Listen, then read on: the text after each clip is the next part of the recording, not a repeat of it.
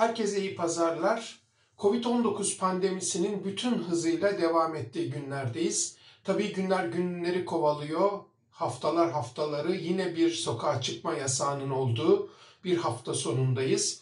Artık evlerde oturmaktan sıkıldık. Bizleri televizyonlarda görmekten sıkıldınız. Covid konuşmaktan sıkıldınız. Ekonomik zorluklar bir yandan sıkıştırmaya başladı ve bir an önce herkes normal hayatına dönmeye çalışıyor. Gerçekten de dünya büyük bir sınav veriyor. Dünyanın bütün ülkelerinde siyasi otorite bir yandan ekonomik darboğazı aşmak için önlemler peşinde. Çünkü ciddi bir ekonomik e, kriz bekleniyor bütün dünyada.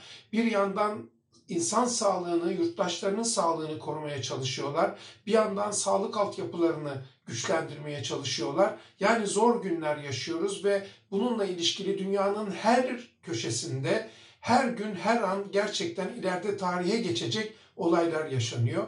Ee, ve bir taraftan da bilim dünyası büyük bir sınav veriyor. Daha önce eşi benzeri görülmemiş bir sınav. Tıp dünyası büyük bir sınav veriyor. Herkes aşı ve tedavilerin peşinde ve böyle zamanda bu kadar zor günlerin yaşandığı bu günlerde e, herkesin gözü kulağı bilimsel gelişmelerde.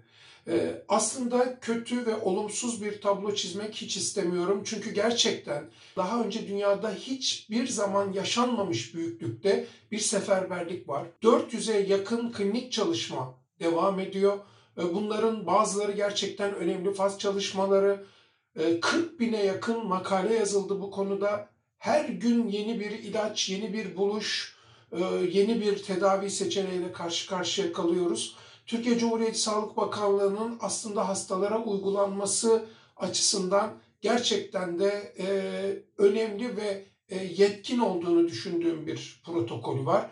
Ancak şunu da kabul etmek zorundayız. Bulunduğumuz noktada e, henüz bu hastalığın bir tedavisi olduğundan söz edemeyiz. Ama remdesivir gibi bir takım e, moleküllerin gerçekten umut verici e, haberlerini alıyoruz. Nitekim remdesivir ile ilgili yapılmış son e, yayınlanan makalede başarı oranı %68'lerde bildiriliyordu ama e, tabii beklemek gerektiği çok açık. Diğer ilaçlarla da ilişkili beklemek gerektiği çok açık. İkinci önemli sorun aşıyla ilgili. Aşıda da büyük bir beklenti var. 70'e yakın projenin sürdüğünü biliyoruz ama aşıyla ilgili zorluklar da bir yandan çok büyük. Çünkü hala virüsün nasıl davrandığını bilmiyoruz.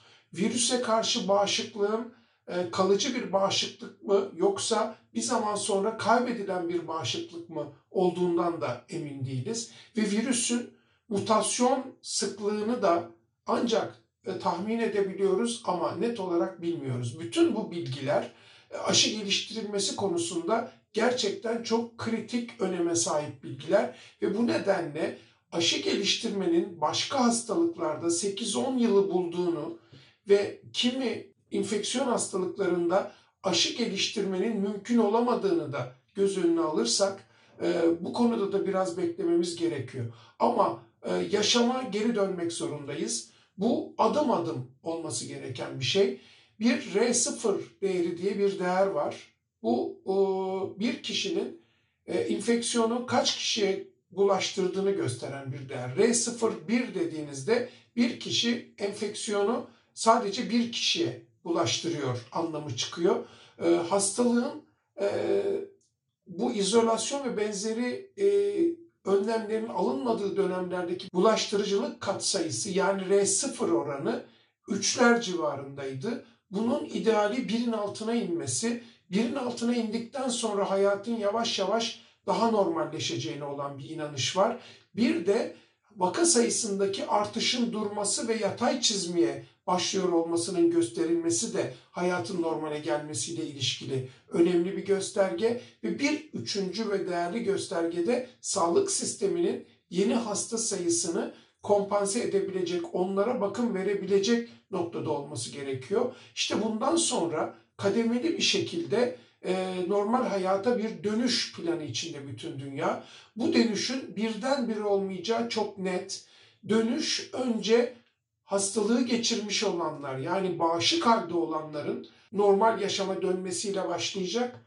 Genellikle genç nüfusun normal yaşama dönmesiyle başlayacak ve e, kontrollü bir şekilde e, insanların yaşama, normal hayatlarına dönmesi mümkün hale gelecek. Ve bu arada e, sosyal izolasyon koşullarının e, zorlandığı noktalarda hastalığın yeniden e, çıkışa geçmesi de beklenen bir şey ve hatta bazı e, bazı bilim insanları yeni bir dalganın da gelmesini muhtemel olarak görüyor. Harvard'da çıkan yeni bir makale eğer aşı ve ilaç çalışmalarında başarı sağlanırsa 2025 yılında bu virüsten kurtulacağımızı e, söylüyor. E, ancak e, gerçekten de bu e, öngörü için bir e, bizim yani bilim insanlarının ya da bilim dünyasının daha doğrusu büyük bir performans gösterip tedaviye yönelik ciddi anlamda yol kat etmesi gerekiyor. İki,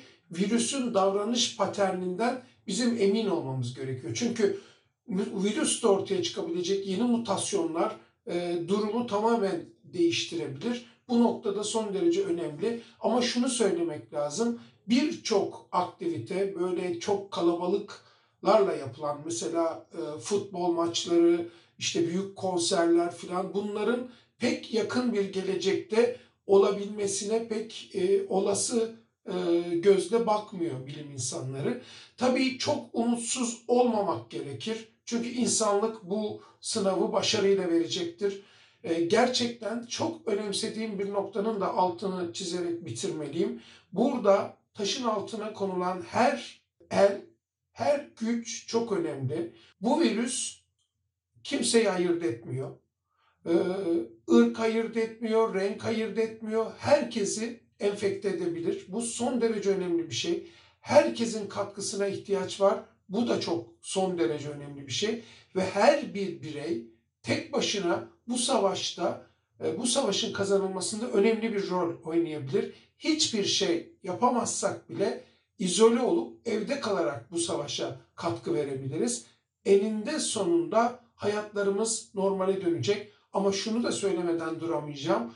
Normal bizim daha önce anladığımız bir normal hiçbir zaman olmayacak. Hiçbir büyük pandemiden sonra dünya aynı kalmadı. Bu pandemiden sonra da aynı kalmayacak. Birçok alışkanlığımızın değişmesi gerekecek diye düşünüyorum. Ama yine mutlu ve e, sağlıklı bir yaşam e, hedefine ulaşabileceğimize tam anlamıyla inanıyorum. Hepinize iyi pazarlar diliyorum.